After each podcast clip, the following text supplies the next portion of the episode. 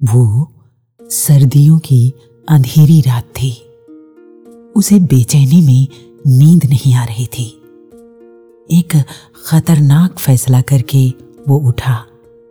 जेब में हथियार छुपाया और चुपचाप निकल गया। ज़िंदगी की मुश्किलों से जूझते हुए, अपनी पहचान को तलाशते हुए जब उस लड़के से कुछ और कर देना बना तो आज वो अपराध की दुनिया में कदम रख रहा था। किसी तरह एक घर में खिड़की के रास्ते दाखिल हुआ। घर में गोप अंधेरा था। कुछ सुझाई नहीं दे रहा था। कोई चीज़ ढूंढते हुए अचानक उसकी उंगलियाँ एक गिटार के तारों से जा टकराई। एक मधुर धुन बज उठी। उसने फिर से उंगलियों से उन तारों को छेड़ा। उसे अच्छा लगा। एक बार फिर, और एक बार फिर, गिटार की वो धुन उसे सम्मोहित करने लगी, और वो चुपचाप वहाँ से निकल गया। फिर कुछ समय बाद, वो गिटारिस्ट बन चुका था, और उसकी ज़िंदगी बदल गई। कब कौन से हालात, कोई बात किसी का साथ हमारी ज़िंदगी बदल दी, हमें पता ही नहीं चलता। कई बार ये बदलाव हो जाता है और कई बार हमें करना पड़ता है। इन सब में एक बात तो तय है कि आज का हमारा एक छोटा सा बदलाव हमारे आने वाले तमाम कल को बदल देता है। ये बदलाव पॉजिटिव और नेगेटिव दोनों रूपों में हो सकते हैं। जी हाँ एक नई दिशा में कदम, एक नया संकल्प, एक नई सोच, एक नया नज़रिया और ज़िंदगी बदल गई। करते हैं इसी पर चर्चा वॉइस डिवाइन के इस एपिसोड में। मैं हूँ कुसुम। नमस्कार। धन निरंकार।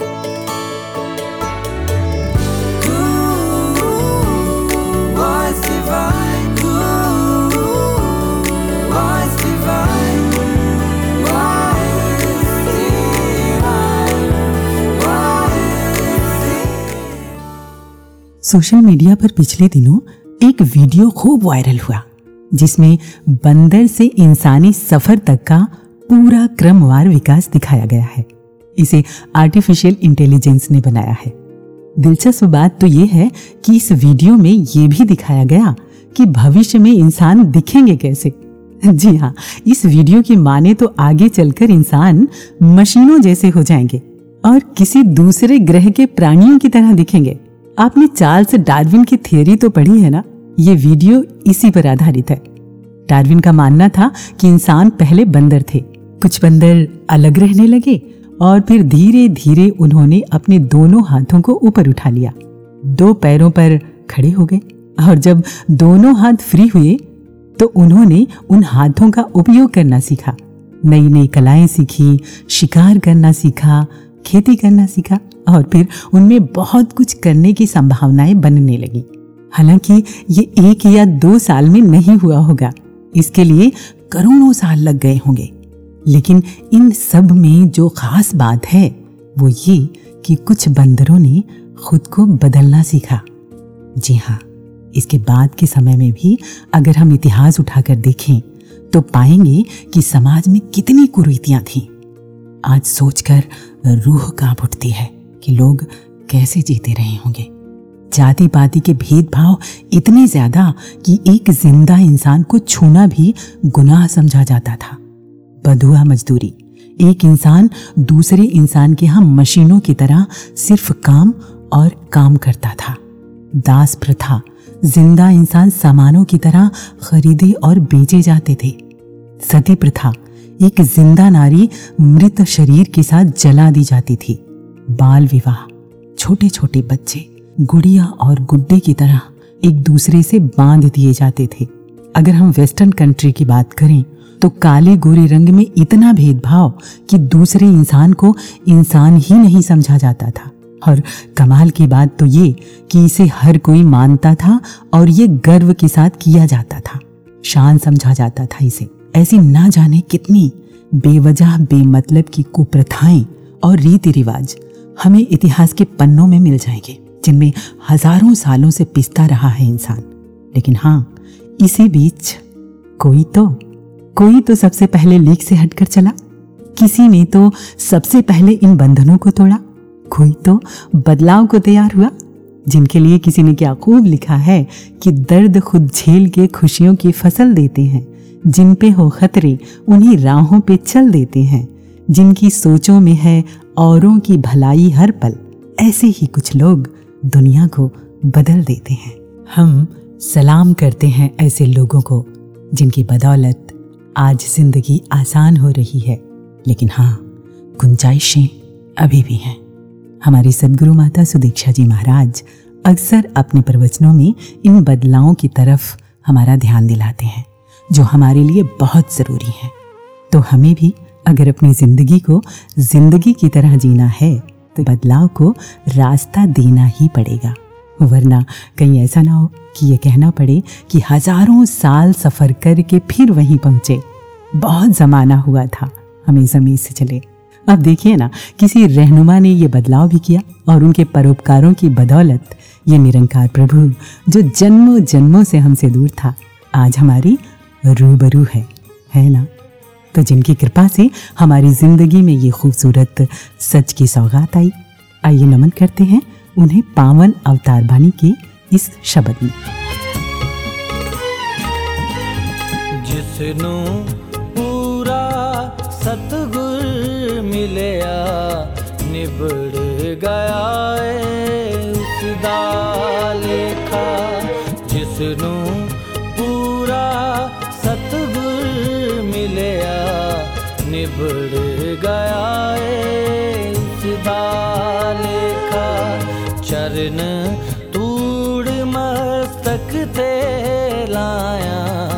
बदल जाए मथे दी रेखा जिसनु पूरा सतगुर मिलया निबड़ गया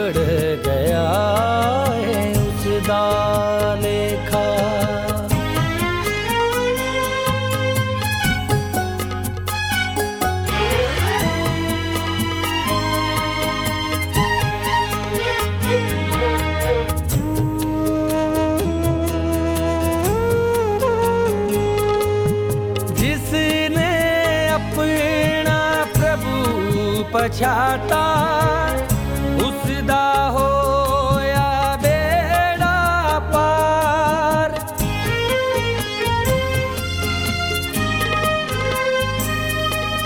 जिसने अपना प्रभु पछाता उसदा हो या बेड़ा पार। इस जग अंदर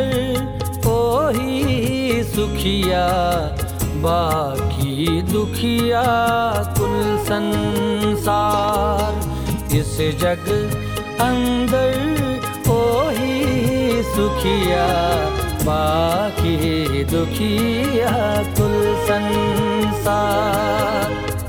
बाकी दुखिया कुल संसार, बाकी दुखिया संसार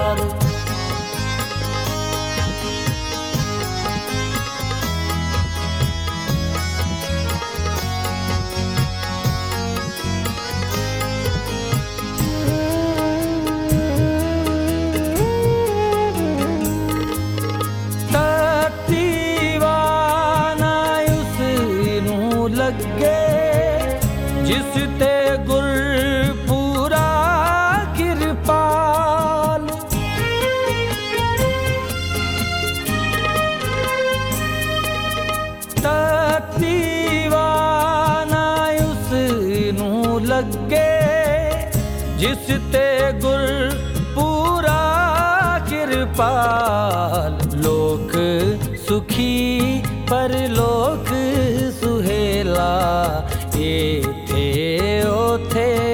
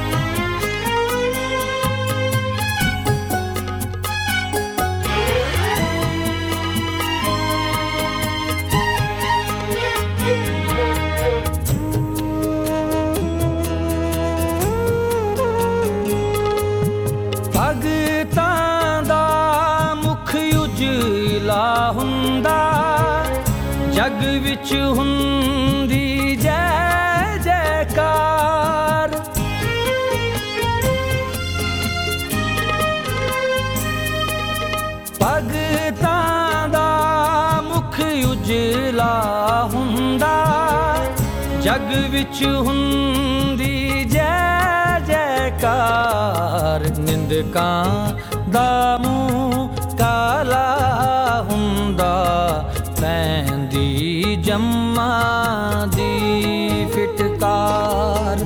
ਨਿੰਦਕਾਂ ਦਾ ਮੂੰਹ ਕਾਲਾ ਹੁੰਦਾ ਪੈਂਦੀ ਜੰਮਾ ਦੀ ਫਿਟਕਾਰ।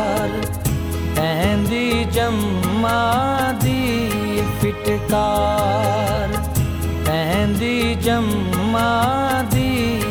जादिटकार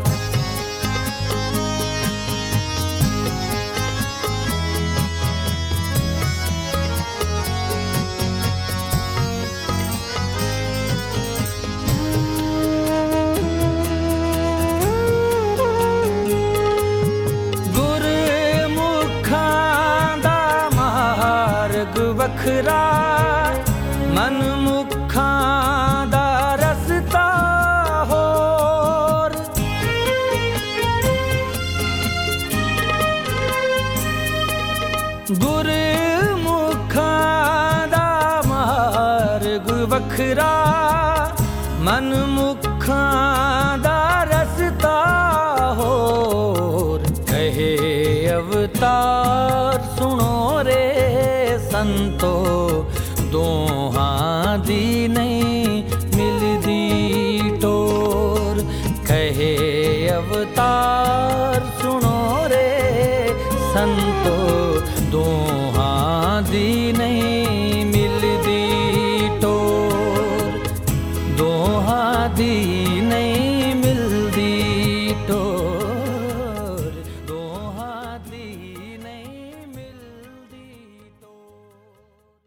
समय का चक्र गति करता रहा, दरिया सागर की ओर बढ़ता रहा।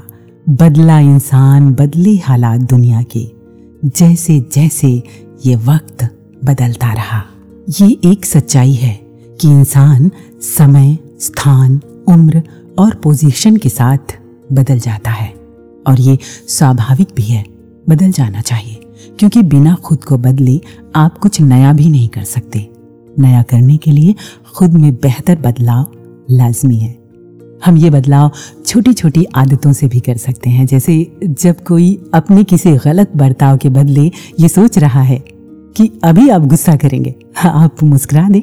कितना अच्छा हो कि जब किसी और की गलती हो और आप उम्मीद कर रहे हो कि वो सॉरी बोले, लेकिन आगे बढ़कर आप ही सॉरी बोल दें। और सबसे खास बात ये कि किसी काम को लेकर जब कोई आपसे ये उम्मीद कर रहा हो कि ये आप नहीं कर सकते और आप वो करने की ठान लें, करके दिखा दें। हाँ एक बात और, कई बार ऐसा भी होता है कि हम बदलती परिस्थितियों के साथ खुद को एडजस्ट नहीं कर पाते और हमें या खुद से, या अपनी ज़िंदगी से, या अपने अपनों से शिकायतें हो जाती हैं, हो जाती हैं ना? तो ऐसे में हम एक काम कर सकते हैं। जब भी कभी अपने किसी प्रिय से शिकायत हो तो उनकी खूबियों को और उनकी अपने साथ किए गए अच्छे व्यवहारों की हम एक लिस्ट बनाएँ और उसे दोहराएँ। मन ही मन। आप पाएँगे कि जिनसे आपको शिकायतें थीं, अब उन पर प्यार आने लगा है। हाँ सच।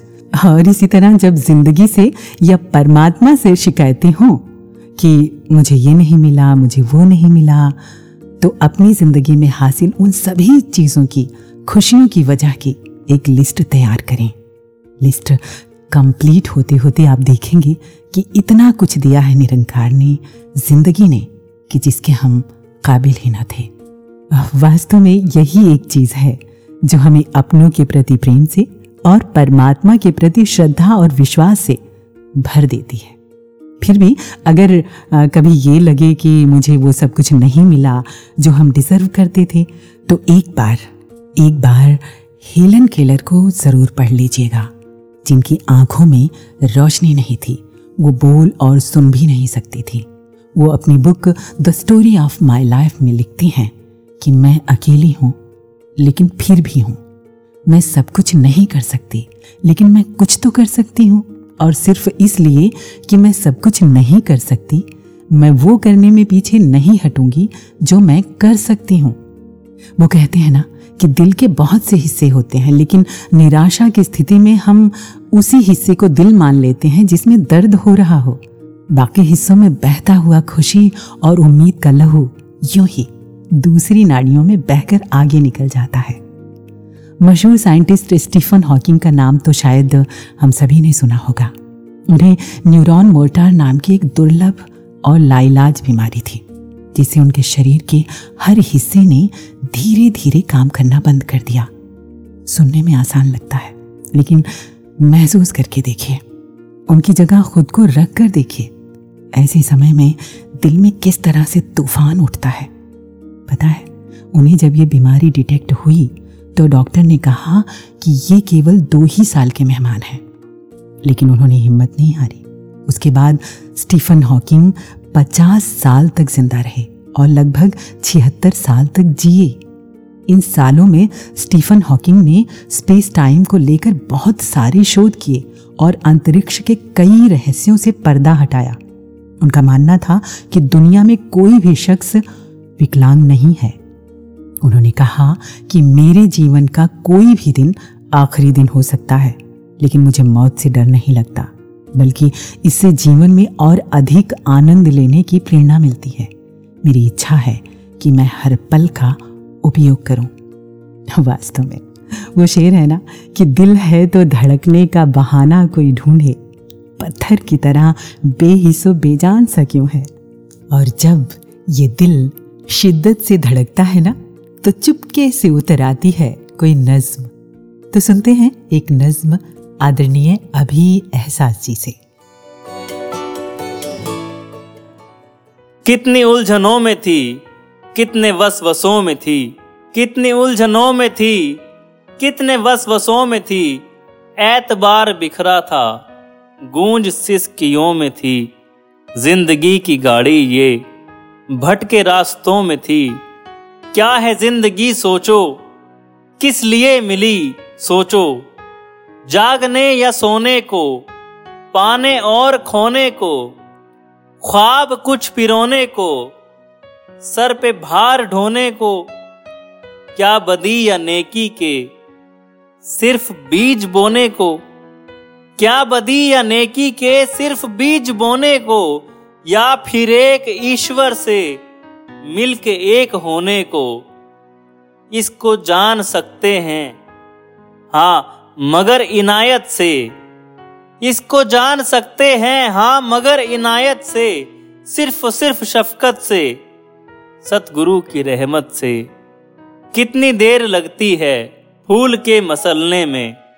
कितनी देर लगती है फूल के मसलने में? एक पल ही लगता है ज़िंदगी बदलने में। सारी हक बयानी है, अजल की जबानी है, अजल से चली आई अजल की कहानी है। आज का तरीका है, बात पर पुरानी है। राह भर ही बतलाता, राज ला मकानी है। और ये राज वो समझा, जिसने बात मानी है। इस असीम सागर में हर तरफ़ ही पानी है। उठते बैठते सोते, सांस में रवानी है। इसकी मेहरबानी भी, इसकी मेहरबानी है, इसकी मेहरबानी भी, इसकी मेहरबानी है देख कर जो की जाए, बंदगी मुबारक है, ज़िंदगी को जीना फिर हर घड़ी मुबारक है। एहसास अल्लाह के, बीचों बीच चलने में, एक पल ही लगता है, ज़िंदगी बदलने में, एक पल ही लगता है। ज़िंदगी बदलने में। जो तूफानों में पलते जा रहे हैं, वही दुनिया बदलते जा रहे हैं। जी हाँ आज देश और दुनिया भर में लगातार बदलाव देखने को मिल रहे हैं। नई नई टेक्नोलॉजीज़ आती जा रही हैं, ज़िंदगी आसान बनती जा रही है। एक छात्र हुआ वर्क उसे यूनिवर्सिटी से निकाला जा रहा है। वो आर्किटेक्चर की पढ़ाई कर रहा है। और कुछ ऐसे डिज़ाइन वो बनाता है, जो उसके जो टीचर हैं, उन्हें पसंद नहीं आते। कॉलेज का डीन रोअर्क से कहता है, तुम जो ये डिज़ाइन बनाकर लाए हो, ये इतना नया है कि तुम्हें कौन इजाज़त देगा कि ऐसी बिल्डिंग बनाओ? रोअर्क कहता है, सवाल ये नहीं कि कौन मुझे बनाने देगा। सवाल ये है कि मुझे कौन रोकेगा? तो ये तो एक कहानी की चंद लाइनें हैं। लेकिन मुझे लगता है कि कुछ बेहतर करने के लिए ऐसी ही जिद होनी चाहिए दिल में। पिछले दिनों घर आया, मेरी सहेली का बेटा बता रहा था कि जब उसने 60 परसेंट में ट्वेल्थ क्लियर किया तो उसके टीचर ने पूछा, अब आगे क्या करना है? उसने जवाब दिया, एमबीबीएस। टीचर ने कहा, नहीं कर पाओगे, सोचना भी मत। इस तरह के रिज़ल्ट में तुम एंट्रेंस एग्ज़ाम भी क्लियर नहीं कर पाओगे। बच्चे ने कहा, करूँगा। टीचर ने कहा, मुझसे लिखवा कर ले लो कि तुम नहीं कर पाओगे। हालाँकि उन्हें ऐसा नहीं कहना चाहिए था। वो बच्चा हिम्मत हार भी सकता था, लेकिन नहीं, उसने इसे चैलेंज के रूप में लिया और आज वो एमबीबीएस ही कर रहा है। वैसे तो हर किसी बच्चे पर यह बात लागू नहीं होती, लेकिन हम कौन सी बात को किस तरीके से लेते हैं, ये हम पर डिपेंड करता है। गौर से देखेंगे तो पाएँगे कि ज़िंदगी के सफ़र के हर एक मुकाम पर, हर परिस्थिति में ज़िंदगी हमें दो ऑप्शंस देती है। हम कौन सा चुनते हैं? ये हमारे आने वाले कल को बदल देता है। कई बार बदलाव लाने के लिए सोच को भी बदलना पड़ता है। जी हाँ पहले का बनाया हुआ मिटाना पड़ता है और बने हुए को मिटाने में बहुत मेहनत भी करनी पड़ती है। कुछ ऐसी चीज़ें, आदतें और घटनाएँ भी होती हैं जो ज़िंदगी भर हमें सिर्फ़ दुख देती हैं, लेकिन हम उन्हें छोड़ना ही नहीं चाहते। जबकि ज़िंदगी बहुत आगे बढ़ गई होती है, उनसे कहीं आगे। जैसे अक्सर हम किसी को ये कहते हुए सुनते हैं कि मैं आज बहुत दुखी हूँ, क्योंकि उस इंसान ने उस फला साल, फला तारीख को मुझे अपशब्द कहते जिसे मैं भूल ही नहीं पा रही हूँ। पता नहीं उस इंसान ने किस सोच में, किस परिस्थिति में कहा था, वो तो भूल चुका होगा, लेकिन आपने उसे संभाल कर रख लिया। अब उसी को ढो रहे हैं, जबकि सच तो ये है कि वो दिन अब नहीं रहे। वो इंसान भी जो उस पल में था, अब वो नहीं रहा। कमाल है। हम उन्हीं दिनों में जिए जा रहे हैं और उस दर्द के बोझ को ढो रहे हैं। इसी तरह हम ना जाने कितनी गुजरी हुई दर्द भरी यादों से जुड़कर रह जाते हैं। बीते सालों में कोई घटना घट चुकी है तो उस तारीख, उस दिन या उस स्थान को मनहूस मान लेते हैं।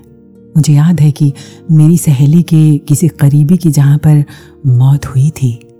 वहाँ जाते ही वो अजीब तरह से घबरा जाती है। वो यादें कहीं गहराई तक उसके भीतर जड़ें जमा चुकी हैं।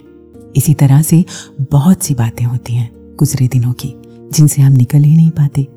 कुछ दर्द भरी कड़वी यादें भूलते ही नहीं तो कुछ को हम ही संजो कर रख लेते हैं। एक टीवी सीरियल में मैं देख रही थी कि किसी एक तारीख को दादाजी की बरसी है और उसी दिन पोते का बर्थडे भी है।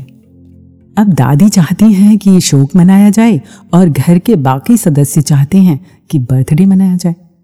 तो कुछ लोग छुप छुप कर ऐसा करते हैं। फाइनली क्या दिखाते हैं कि दादी जी के सपने में दादाजी की आत्मा आती है और कहती है कि मैं बहुत खुश हूँ और चाहता हूँ कि पोते का बर्थडे मनाया जाए। तो हर कहीं पर सपने में आत्माएँ आकर नहीं बताएँगी कि ज़िंदगी में आगे बढ़ो। हमें ही बीती दर्द भरी बातें या घटनाएँ भूलकर आगे बढ़ना होगा। आइए वॉइस डिवाइन के इस सफ़र पर भी आगे बढ़ें और सुनते हैं इबादत के रंग में रंगा ये सुरीला भाव।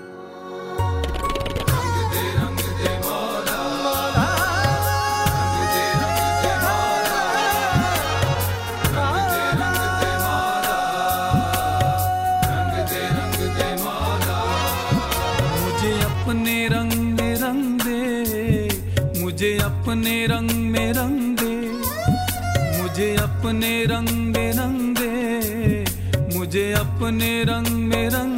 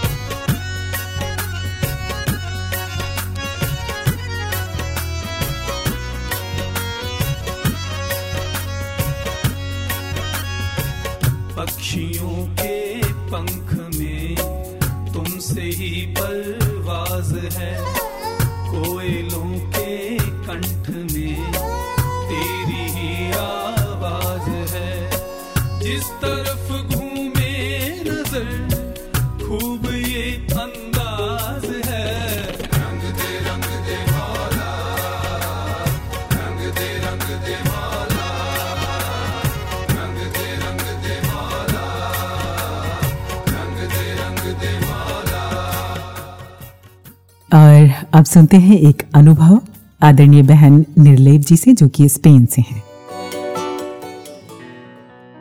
धनकार जी, कहाँ से इनकी रहमतों का बयां करूँ? ज़िंदगी रहमतों से भरी हुई है। कदम कदम पर इनकी कृपा हुई। एक अनुभव जो बार बार ध्यान में आता है। 2013 की बात है। स्पेन बार्सिलोना में समागम था। और बाबा हरदेव सिंह जी महाराज की हजूरी में दासी को मन संचालन की सेवा मिली थी। तो उस समय थोड़ा ही टाइम हुआ था, वहाँ पर पहुँचे थे। स्पेनिश लैंग्वेज की इतनी ज़्यादा समझ नहीं थी। तो जब संगत समाप्ति के बाद ऐसा मैसेज आया कि स्पेनिश कुछ फैमिलीज़ हैं और उन्होंने आकर हजूर से आशीर्वाद लेनी है तो ऐसा इंग्लैंड के सेवा दल की ड्यूटी थी वहाँ पर तो एक बहन ने आकर मैसेज दिया कि आप जी हजूर के पास उधर आ जाएँ और आपने ट्रांसलेट करते जाना है, जो जो भी वो फैमिली बात करेंगे। तो उनसे यही रिक्वेस्ट करी कि मुझे तो लैंग्वेज नहीं आती ऐसे एज अ ट्रांसलेटर तो मैसेज भेज देते हैं कि जो मापुश कर सकते हैं वो भी आ जाएँगे। ऐसा ही हुआ, मैंने मैसेज दिया और वहाँ पर खड़ी होकर किनारे पर वेट करने लगी। इतनी देर में एक फैमिली हजूर के पास आती है और नमस्कार करके और उन्होंने स्पेनिश में कुछ हजूर से कहा तो मैं वेट कर रही थी महापुरुषों का जिन्होंने आना था। तो हजूर ने मेरी तरफ़ देखा और अपनी आँखों की पलक से ऐसे झपकाते हुए इशारा करके मुझे बुलाया और बिना कोई सेकंड थॉट आए जब मैं पास में गई तो हजूर बाबा जी ने स्पेनिश फैमिली की तरफ़ देखा और फिर मुझे देखा। तो उन्होंने जो कहा, मैंने वो ट्रांसलेट करके हजूर के सामने रखा और फिर हजूर ने जो रिप्लाई दिया, वो फिर से ट्रांसलेट करके उस परिवार के आगे रखा। ये सारा कुछ थ्री टू फोर मिनट्स ये चलता रहा कन्वर्सेशन और वो ट्रांसलेशन बड़े अच्छे से वो हो रही थी। जब सब कुछ हो गया, मैं अपनी जगह पे आकर खड़ी हुई तो वो इंग्लैंड वाले दीदी मेरे पास आके कहने लगे कि आप तो कह रहे थे कि आपको लैंग्वेज आती ही नहीं। तो ये क्या था? और मैं नहीं समझ पाई ये क्या था। ये इनकी आँखों का इशारा ही था जिन्होंने इस कट से ना कुछ आते हुए भी ये खुद ही थे जिन्होंने ये सारी सेवा निभाई। और वो महसूस होते ही शुक्राना निकलता है कि आप जी सब करने वाले हो। लेकिन उसके बाद कहीं ना कहीं मन में ये ध्यान आया कि एक लैंग्वेज रूप में अपनी पकड़ बनाई जाए ऑफिशियली कोई कोर्स या कुछ किया जाए। समय गुजरता गया, दिल में बात थी और यही ध्यान था कि मौका मिले तो मैं कर पाऊँ। और फिर ऐसा हुआ कि एक टाइम पर एक मन में ठान लिया कि अभी तो मुझे ज्वाइनिंग करनी ही है, घर में, परिवार में बात करी तो बेटी का हस्बैंड का सहयोग मिला और वो खुद ही जाके फॉर्म लेकर आए और हम दोनों ने मिलके उसको जब भर लिया तो यही था कि ये टू इयर्स का कोर्स है और इस तरह अभी ऑफिशियली सीखूँगी। जब सारा कुछ हो गया फ़र्स्ट डे जब क्लास ज्वाइन की तो हैरान हो गई कि वहाँ जो टीचर थी, उन्होंने ये बताया कि ये एक official course in Spanish teacher for child education कमाल की बात तो ये है, कहाँ मैं एक ऑफिशियल स्पेनिश कोर्स लैंग्वेज का ज्वाइन करने की सोच रही थी, और इन्होंने मुझे एज अ टीचर वो टीचिंग कोर्स ज्वाइन करा दिया। तो शुक्राना निकलता है रोम रोम से कि आप सोशली भी सेट करने वाले हो स्पिरिचुअली भी सेट करने वाले हो, उस रूप में भी आप ही थे, इस रूप में भी आप ही साथ हैं सतगुरु माता जी। ऐसे ही साथ रहना जी, इस जीवन की कीमत आपसे ही है, चरणों से जोड़ के रखना जी। बहुत शुक्राना हजूर धनकार जी।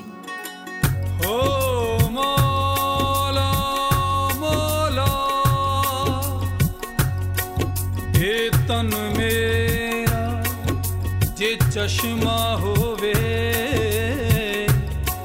ਤੇ ਮੈਂ ਮੁਰਸ਼ਿਦ ਵੇਖ ਨਾ ਰਜਾਂ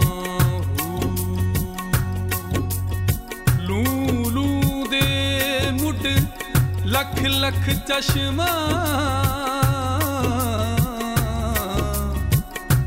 ਤੇ ਮੈਂ ਇੱਕ ਖੋਲਾਂ, ਇੱਕ ਕੱਜਾਂ ਇੱਕ ਦੋ hit up.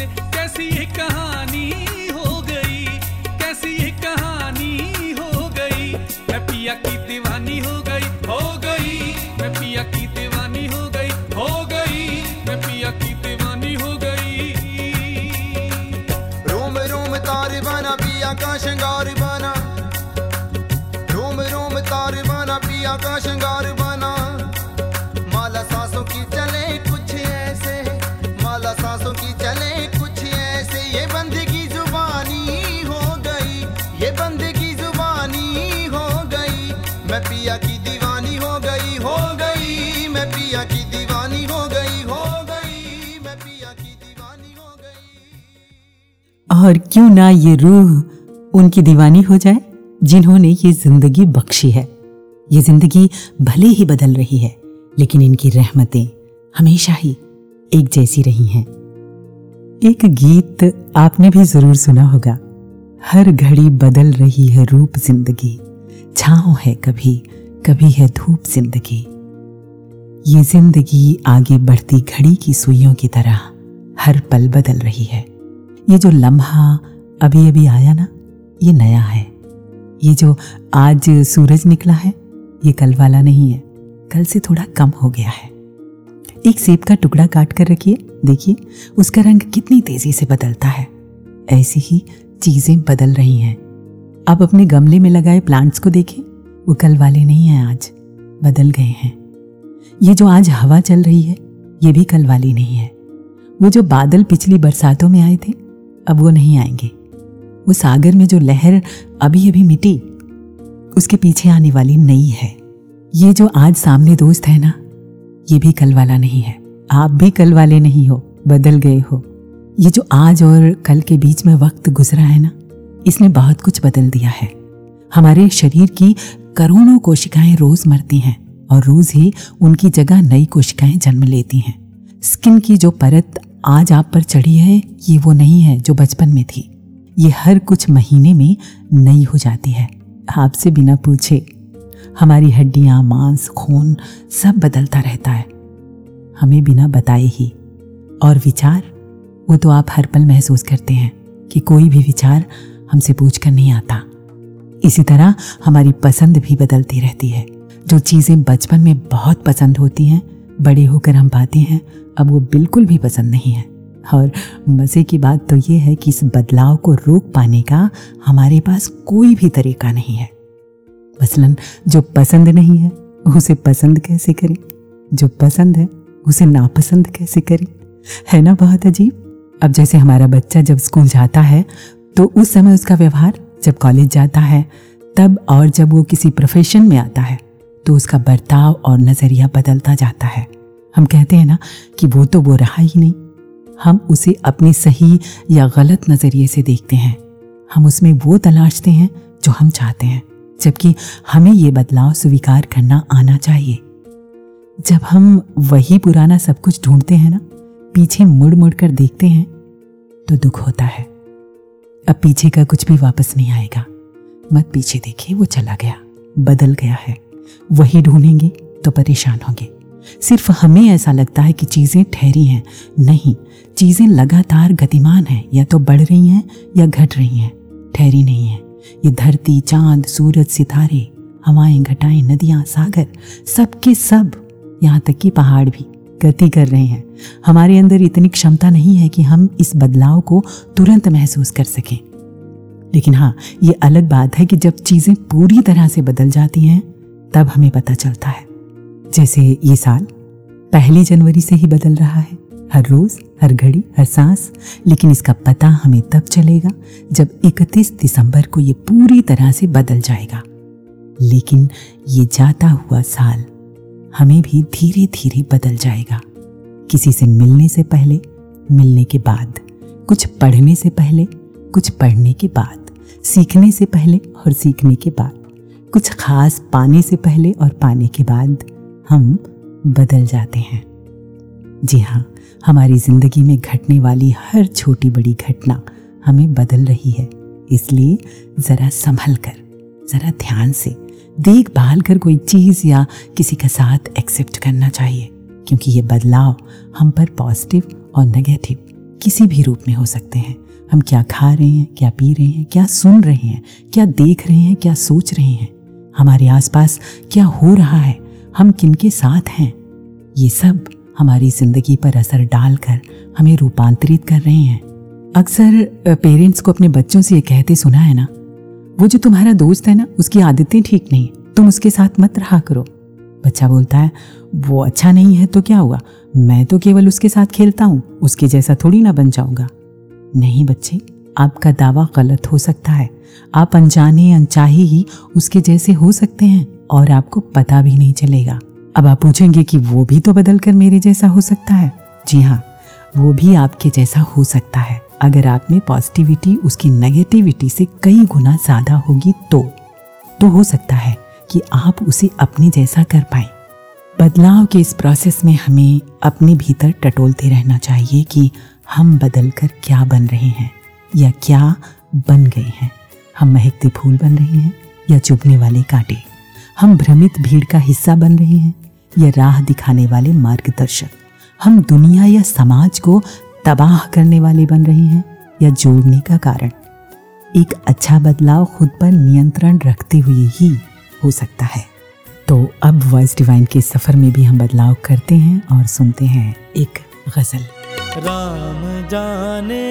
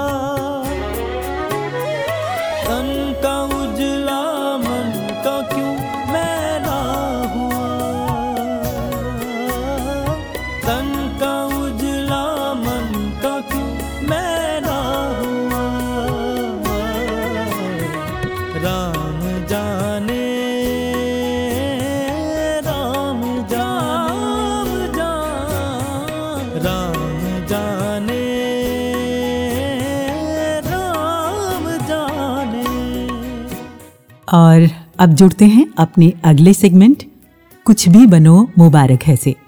इसमें आदरणीय बहन मंजुला जी अपने जीवन के बदलाव के बारे में हमसे साझा कर रही हैं। मंजुला जी, हिमाचल गवर्नमेंट में information and public relations department में डिप्टी डायरेक्टर के रूप में अपनी सेवाएँ दे रही हैं। आइए सुने। ज़िंदगी के हर पहलू की अपनी एक गाथा है। जो अपने आप में कई कई अनुभवों को समेटे रखती है। और कुछ अनुभव ऐसे होते हैं जो जीवन बदल देते हैं। मुझे याद है, वर्ष उन्नीस के जनवरी महीने की सात तारीख थी और भारी बर्फबारी होने के कारण प्रकृति बर्फ़ की सफ़ेद चादर ओढ़े हुए थी। इन शर्द हवाओं में पर्यटन नगरी मनाली के समीप बसे हमारे गाँव में सदगुरु की अनंत कृपा से ब्रह्म ज्ञान का एक दिया चला, जिसके परिणाम स्वरूप जीवन से अंधविश्वास, अज्ञानता, अडंबर का अंधेरा मिट गया और ज़िंदगी बदल गई। मुझे याद आ रहा है वो दिन, जब हिमाचल प्रदेश सरकार में मेरी जॉब लगी तो मैंने पाया कि अक्सर दूर दराज के ग्रामीण इलाकों में टूर पर जाना पड़ता था। कठिन रास्तों का सफ़र था, रात ऐसे वियावान स्थानों पर भी रहना पड़ जाता था जहाँ दूर तक कोई रोशनी नज़र नहीं आती थी। कई बार बस्ती से दूर अंग्रेज़ों के समय के बने सुनसान विश्राम गृहों में भी ठहरना पड़ता था। शुरू में मुश्किल लगा कि कैसे इस सिचुएशन का सामना किया जाए, लेकिन सदगुरु की कृपा से प्रभु निराकार के हर पल साथ होने के एहसास ने मुझे हिम्मत दी। कण कण में बसे निरंकार की उपस्थिति ने मुझे मेरे जॉब के उस आरंभिक दौर में उन भयकारी परिस्थितियों से सदा के लिए निर्भय कर दिया और मैं इन परिस्थितियों में सहज होकर रहने लगी थी। मुझे अच्छे से याद है वो समय जब हिमाचल गवर्नमेंट के सूचना एवं जनसंपर्क विभाग में मेरी नई नई जॉब लगी थी। मेरी नौकरी बहुत ही चुनौतीपूर्ण थी। 25 साल की उम्र थी। एमएलए, एमपी, मंत्री मुख्यमंत्री विशिष्ट व्यक्तियों के कार्यक्रमों में मुख्य सहभागिता रहती थी। मीडिया के साथ और पब्लिक के साथ भी सीधा सीधा संपर्क था। ऐसे माहौल में कार्य करना चुनौतीपूर्ण लगा। लेकिन परम पूजनीय सदगुरु ने सत्संग में जो प्यार, सहनशीलता, सहयोग का भाव सिखाया था, जो सकारात्मक सोच दी थी, सेवा दल का सदस्य होने के नाते जो प्रबंधन सिखाया था, वो सब यहाँ काम आया। बेशक सदगुरु की क्षण में मैं आत्म कल्याण के लिए गई थी, लेकिन यहाँ मिली शिक्षाओं ने मेरे कार्यक्षेत्र को भी सहज और सफल बना दिया। वो मुश्किल लगने वाला आरंभिक दौर, आत्मविश्वास से परिपूर्ण होकर मेरे कार्यक्षेत्र के नींव बन गया। बचपन से ही जीवन को एक मुकाम पर और आत्मनिर्भर देखने का मेरा सपना था। लेकिन ये बात मेरे लिए इतनी सहज और संभव नहीं थी। मेरा ग्रामीण परिवेश, लड़की होना, बड़ी साधारण सी स्कूलिंग और जानकारियों का अभाव जैसी कई समस्याएँ, कई बाधाएँ मेरे सामने मुंबई खड़ी थी। लेकिन एक सदगुरु के जीवन में आ जाने से सब सहज हो गया। आत्मविश्वास बढ़ा। मुझे गाँव की पगडंडियों पर चलते चलते सपनों तक पहुँचने का रास्ता मिल गया। मेरे जीवन में सदगुरु की उपस्थिति ने मुझे सपनों के मुताबिक कर्म करने की सोच दी कॉन्फिडेंस दिया, भय रहित जीवन दिया, आत्मबल दिया, चुनौतियाँ स्वीकार करने की हिम्मत दी। बाधाओं को लांगने की ताकत दी सदगुरु ने। सदगुरु की कृपा से, आध्यात्मिक जगत से सशक्त हो जाने से, भौतिक जगत के कार्य भी सहज लगने लगे। प्रोफेशनल लाइफ में मैंने अनेक बार ऐसा समय देखा, जब मुझे विपरीत परिस्थितियों में अपना बेस्ट देना था। मुझे याद आ रहा है एक समय, जब मैं हिमाचल प्रदेश सरकार में नई नई ऑफिसर बनी थी। उस समय आदरणीय श्री अटल बिहारी वाजपेयी जी हमारे देश के माननीय प्रधानमंत्री जी थे। उनका मनाली आगमन हुआ। माननीय प्रधानमंत्री जी के इस प्रवास के दौरान उनकी जनसभाओं सहित अनेक कई कार्यक्रम होने तय थे। इसी दौरान एक सुबह मुझे अचानक डिप्टी कमिश्नर की कॉल आई कि मुझे दोपहर में प्रधानमंत्री जी की एक विशाल जनसभा का मंच संचालन करना है। तैयारी करने का समय बहुत कम था और मैंने इस तरह का कार्यक्रम भी कभी नहीं किया था। ज़्यादा अनुभव भी नहीं था। मैंने अपनी ड्यूटी कैंसिल करवाने के लिए हर स्तर पर बहुत प्रयास किया, लेकिन कहीं कुछ नहीं बना और कार्यक्रम आरंभ होने का समय भी लगभग करीब आता जा रहा था। मैंने हार कर अपने पापा को कॉल किया, जो हमारी ब्रांच के मुखी महात्मा भी है, और सारी सिचुएशन बताई। उन्होंने मुझे समझाया कि ये तुम्हारी ड्यूटी है। आत्मविश्वास से काम लो, परिस्थितियों को स्वीकार करना ही समाधान है। सदगुरु ने हमें जीवन क्षेत्र में व्यवहारिक होना सिखाया है, सकारात्मक दृष्टिकोण दिया है। अध्यात्म के साथ साथ संसार के कार्य क्षेत्र में बेहतर करने का मार्गदर्शन भी सदगुरु ने दिया है। तुम सदगुरु की प्रेरणाओं को अपने सामने रखो और अपना बेस्ट दो। ये सुनकर मैं आत्मविश्वास के साथ अपने सदगुरु के प्रति आभार से भरी संचालन के लिए तैयार थी। उस दिन कार्यक्रम की सफलता इस कदर रही कि मेरे सीनियर्स, मंत्री, मुख्यमंत्री सबने बेहतर संचालन के लिए मुझे बधाई दी। बस यहीं से प्रोफेशनल जीवन में चुनौतियों को स्वीकार करना शुरू कर दिया। उसके बाद सैकड़ों इस स्तर के कार्यक्रम हुए, अनेक परिस्थितियाँ सामने आई, लेकिन स्वीकार्य भाव होने से कर्म क्षेत्र में मेरी सोच बदल गई और जीवन बदल गया।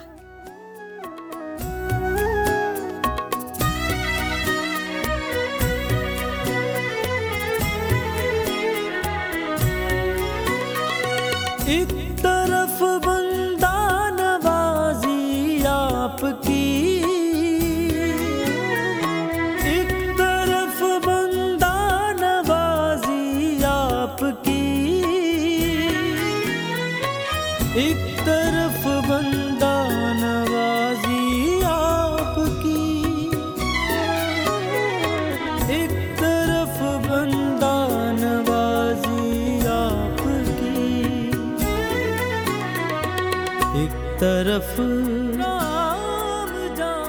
एक तरफ़ बंदा है ये बिगड़ा हुआ। एक तरफ़ बंदा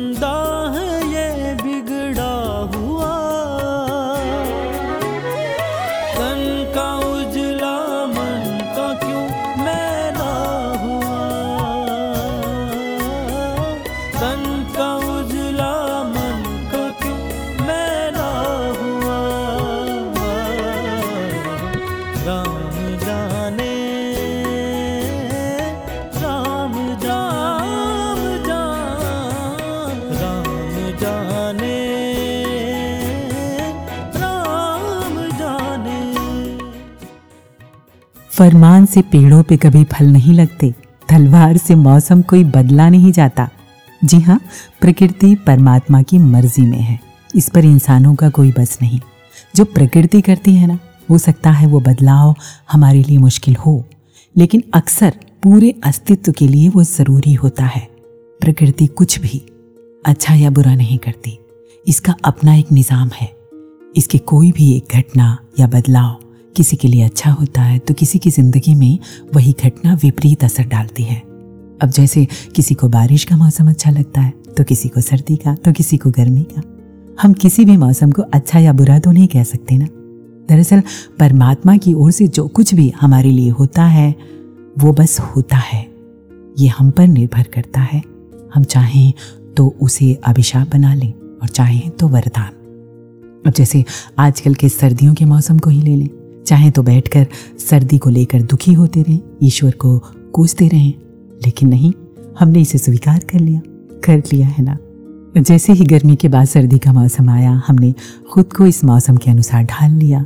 हमारे कपड़े बदल गए, जीने का ढंग और रहन सहन और यहाँ तक कि हमने अपना खान पान भी बदल लिया।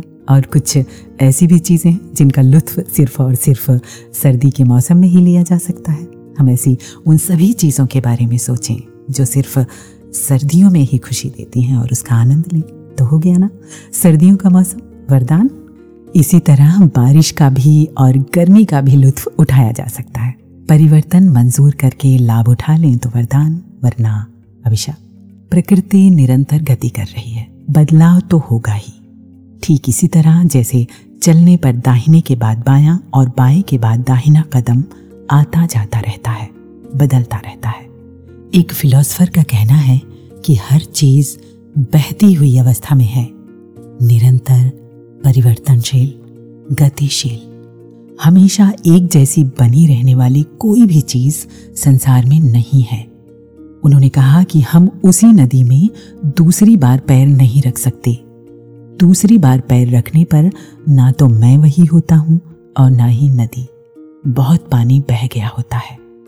बदलाव की बात पर एक बार मेरे मन में ऐसे ख्याल आया कि अगर मुझे बचपन में फिर से भेज दिया जाए तो मैं क्या बदलना चाहूँगी? बहुत सारी बातें याद आई।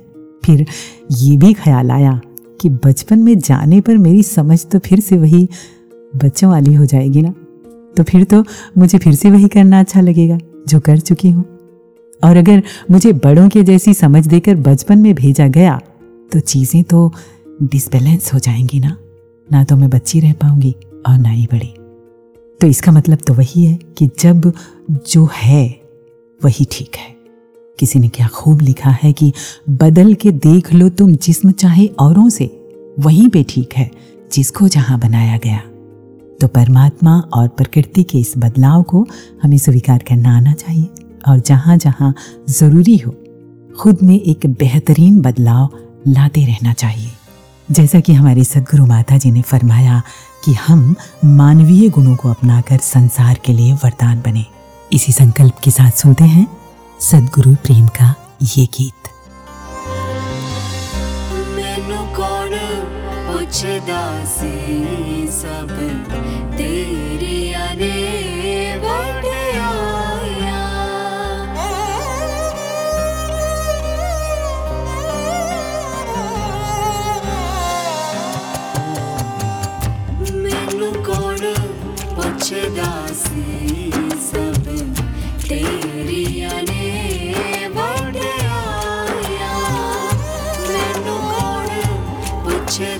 see.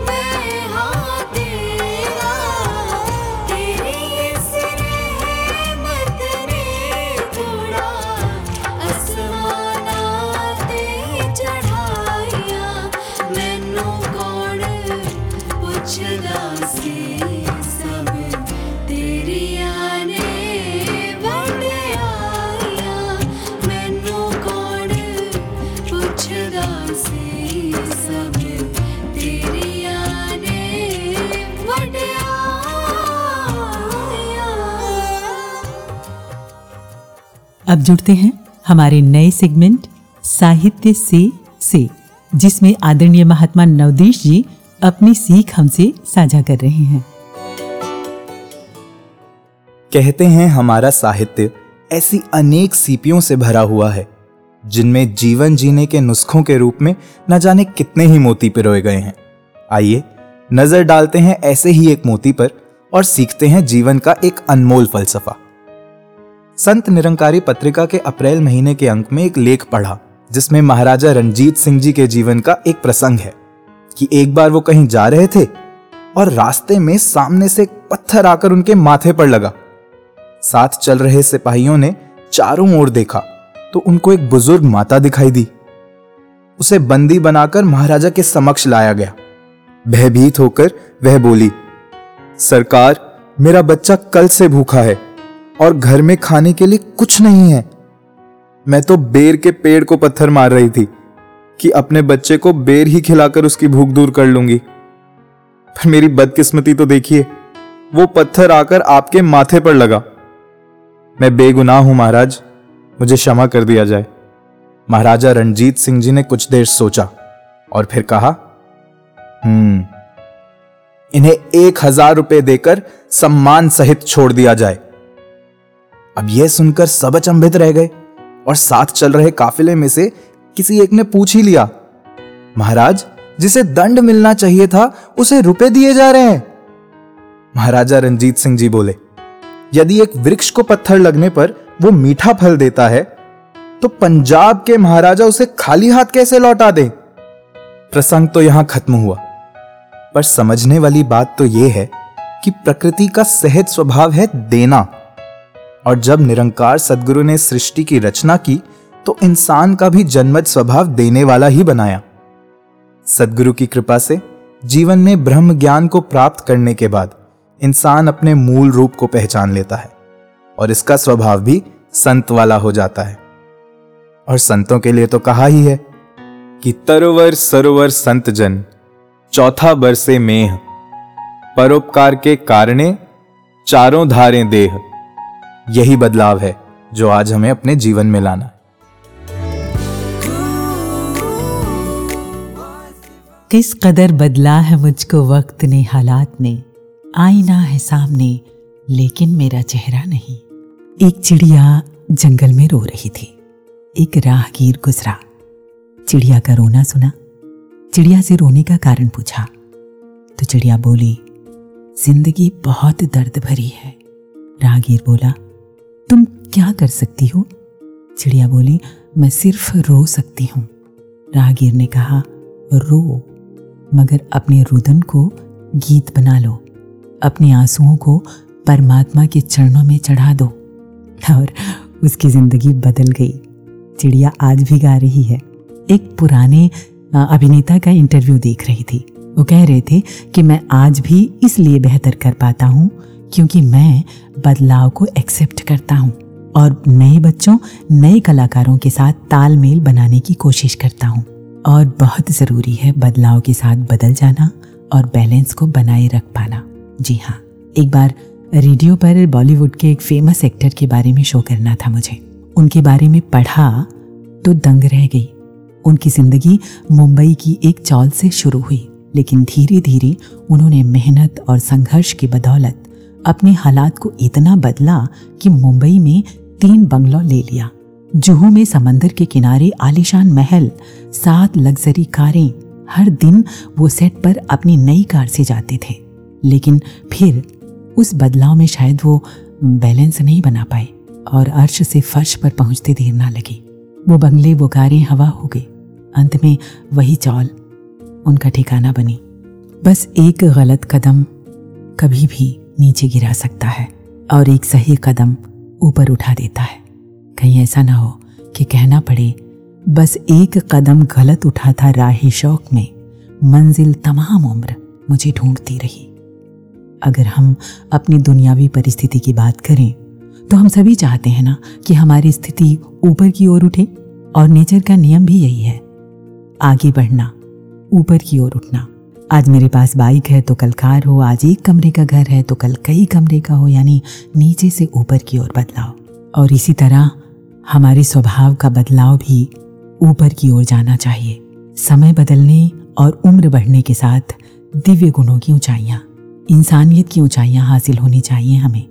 कहते हैं कि अगर इंसान नीचे गिरता है तो शैतान हो जाता है और अगर ऊपर की ओर उठता है तो भगवान हो जाता है। और सीढ़ी वही होती है, एक ही, जो दोनों तरफ़ जाती है। नीचे की ओर गिरकर बदलाव जैसे अल्लाह के हुक्म की नाफरमानी कर इबलीस का फरिश्ते से शैतान हो जाना। और अक्सर समाज में भी इंसानियत का गिरता हुआ स्वरूप हम रोज ही देखते हैं और सुनते हैं। सुबह के अखबार और न्यूज़ चैनल्स भरे पड़े होते हैं इस तरह की खबरों से कि इंसान लोभ और खुदगर्जी में इंसान के ही खून का प्यासा हो गया। ऐसे ऐसे कारनामे भी कि सोचकर रूह काँप उठे और शैतानों को भी शर्माए।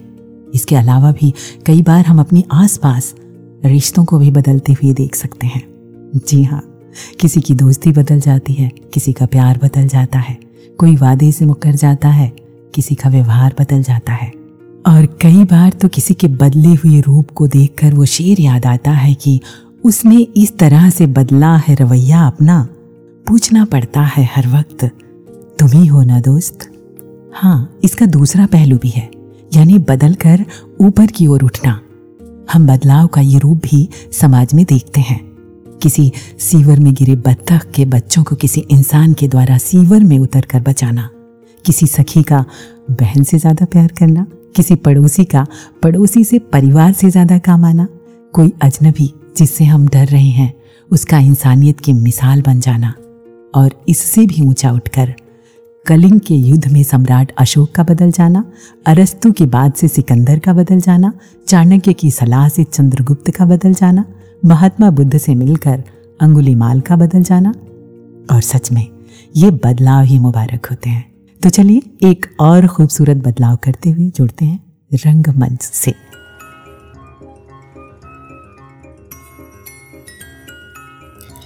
अंकुर आखिर प्रॉब्लम क्या है? You have that job you are living with your parents और मुझे देख घर से इतनी दूर। पर करुणा तू कम से कम खुश तो है एम्बिशियस है तेरे पास एक मकसद है। मुझे तो ये भी नहीं पता आगे करना क्या है। देख फरीदा मिट्टी खली मिट्टी उत्ते मिट्टी डुली। खुश? वो क्या होता है?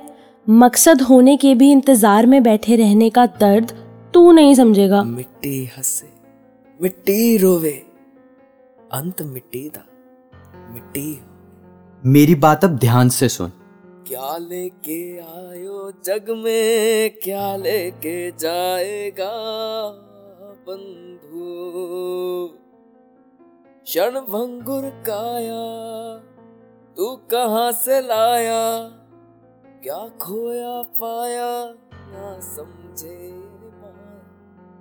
सच में यार इवन आई नीड दिस मन करता है कभी कभी तो।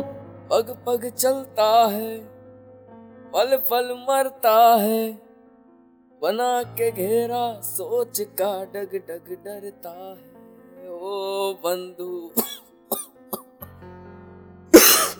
एक मिनट रुक। अरे सुनिए भाई आराम से। ये लो पानी पी लो। शुक्रिया।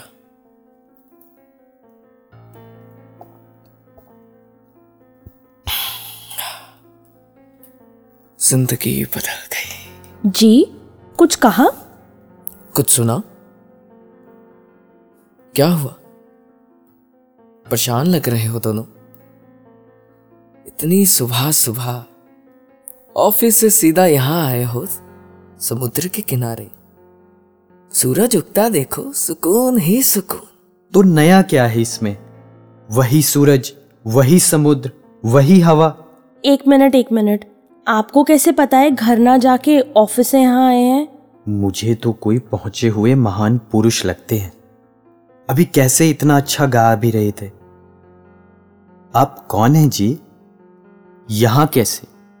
और आप क्या करते हैं? बहुत सालों से हूँ यहाँ। मैं रास्ते बनाता हूँ। हैं? तू भी ना अंकुर कुछ भी बोलता है। दिमाग ठीक नहीं है तेरा। सॉल्यूशन के चक्कर में हाँ सॉल्यूशन के चक्कर में ही हूँ कि कुछ बदलाव आ जाए मेरी ज़िंदगी में। कोई चमत्कार ही कर दे ये आदमी। बोलेगा क्या लेकिन? हमारी प्रॉब्लम क्या है? जो हमें खुद भी नहीं पता। क्या बोलेगा? तंग आ गए हैं इस लाइफस्टाइल से।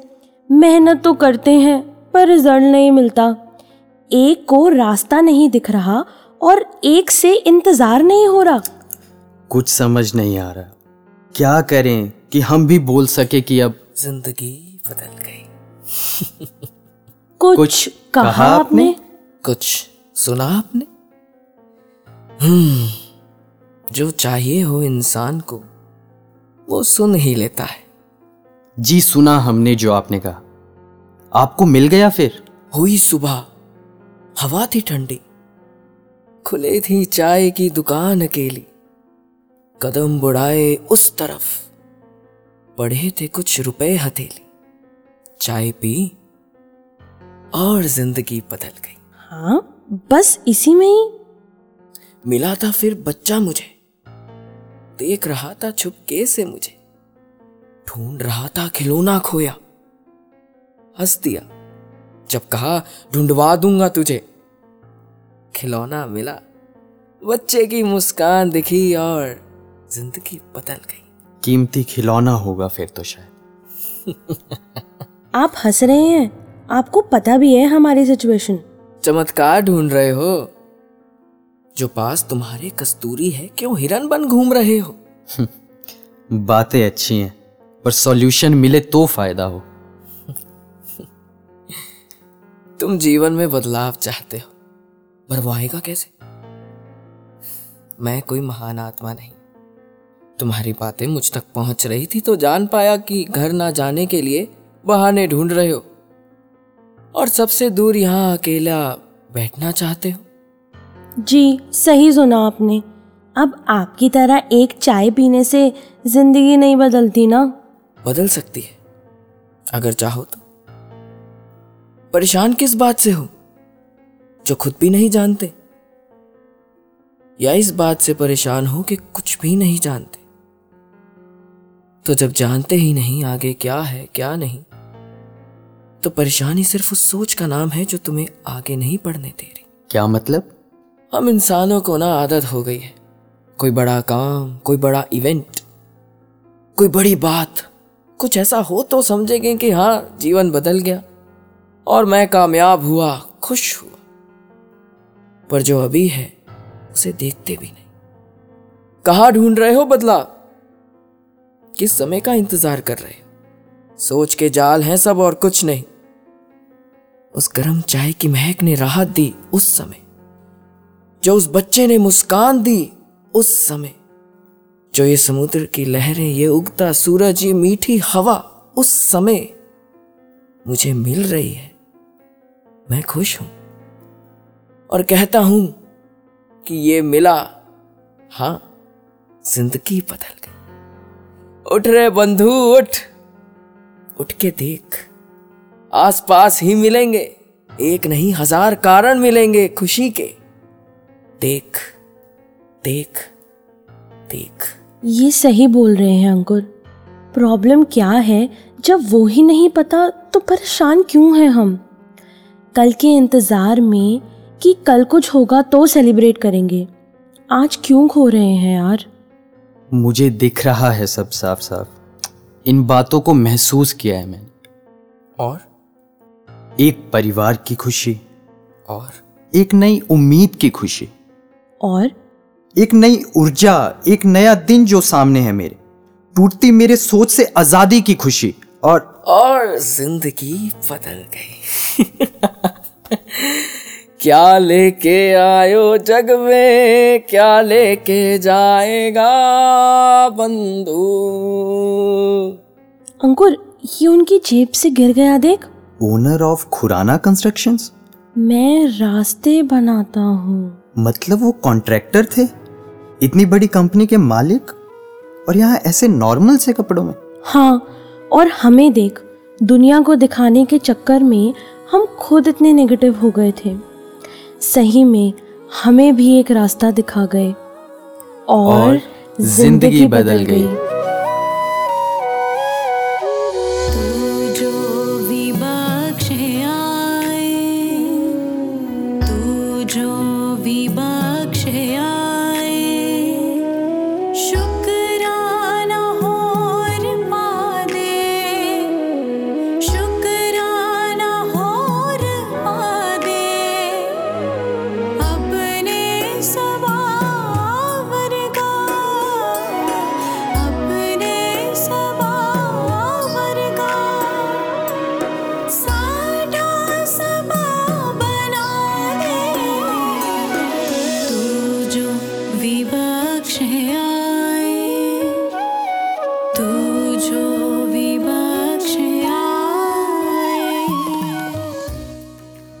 बदल गया, हालात बदल गए। चेहरा भी मेरा आते जाते दिन रात बदल गए। सुनो, बेशक सब कुछ बदल रहा है, लेकिन अपने अपने ढर्रे पर। आपके लिए बेहतर बदलाव सिर्फ़ आप ही ला सकते हैं। खुद को बदल कर वो निदा फासली साहब का शेर है ना? किसी के वास्ते राहें कहाँ बदलती हैं? तुम अपने आप को खुद ही बदल सको तो चलो। एक बेहद प्यारी बात कहूँ, जो अब तक मैंने जाना। ये निराकार परमात्मा हमसे बहुत प्रेम करता है। ये हमें दुख दे ही नहीं सकता। ज़िंदगी में घटने वाली घटनाएँ ज़रूरी होती हैं। प्रकृति का नियम होती हैं जिसे टाला नहीं जा सकता। लेकिन हाँ ये परमात्मा हमें बहुत सारी क्षमताएँ, बहुत सारी संभावनाएँ देकर इस दुनिया में भेजता है।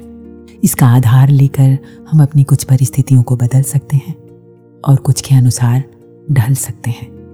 एक और बात, बदलाव के साथ बदलें। लेकिन मन मन को स्थिर रखें इस निराकार परमात्मा के साथ, जो समय के साथ बदलता नहीं, बल्कि हमेशा एक जैसा कायम रहता है। हम भी हर परिस्थिति में अपने मन को निरंकार प्रभु से जोड़कर सहज रहना सीखें। वो किसी गीत की पंक्तियाँ हैं ना? गम और खुशी में फ़र्क ना महसूस हो जहाँ मैं दिल को उस मकाम पर लाता चला गया। और मन का उसी मकाम पर ठहरना ज़रूरी है, बैलेंस बनाकर। बाबा हरदेव सिंह जी महाराज ने एक बार अपने प्रवचनों में फरमाया कि पहाड़ की सबसे ऊँची चोटी पर पहुंचकर बैलेंस बनाकर ठहर जाना ज़रूरी है, वरना उसके बाद की हलचल नीचे गिरा सकती है। सदगुरु का कथन है कि प्रश्न ये नहीं कि किसी की मृत्यु कैसे हुई, बल्कि ये कि उसका जीवन कैसा था। आपकी ज़िंदगी आपकी ज़िंदगी की कहानी आपके हाथों में है। अगर आप इस कहानी का अंत अपने हिसाब से सुखद चाहते हैं तो आपको अपने मन के ठहराव और बेहतर बदलाव की ज़िम्मेदारी लेनी होगी और सदगुरु के वचनों के अनुसार चलना ही होगा। इसी संकल्प के साथ आइए जुड़े सदगुरु संदेश के साथ। मुझे दीजिए इजाज़त, नमस्कार धन निरंकार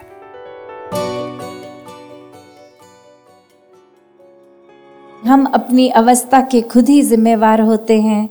मन में जो कुछ है, इस परमात्मा के जुड़ाव के साथ अगर है तो फिर वो सोझी भी आती है कि जहाँ हमने भी अगर कश्ती में सवार होना है तो मन रूप की ये जिज्ञासु अवस्था, ये जागरूकता, एक ये जागते हुए अपने रास्ते को तय करना है। और फिर वो कसूर अक्सर हमारा खुद का होता है। जिसको हम किसी और पे थोपते हैं कि आपकी ही गलती है, हमारी नहीं है।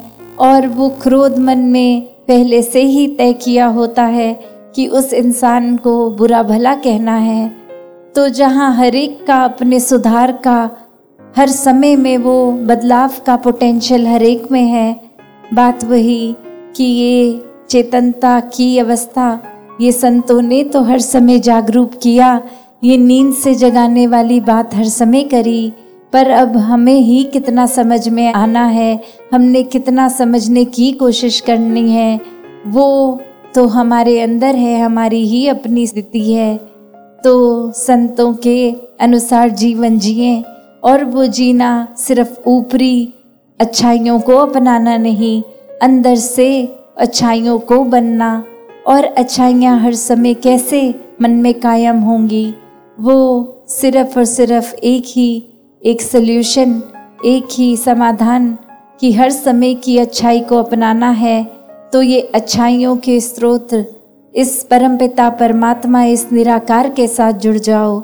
एक अनुमान वाला परमात्मा नहीं, साक्षात हर समय दिखने वाला परमात्मा। ये परमात्मा जो आँखों के सामने है, हर समय सामने है, इस परमात्मा को देखकर ही एक मन में बिठाने के बाद सब मानवीय गुण खुद ही जीवन में उतर आते हैं।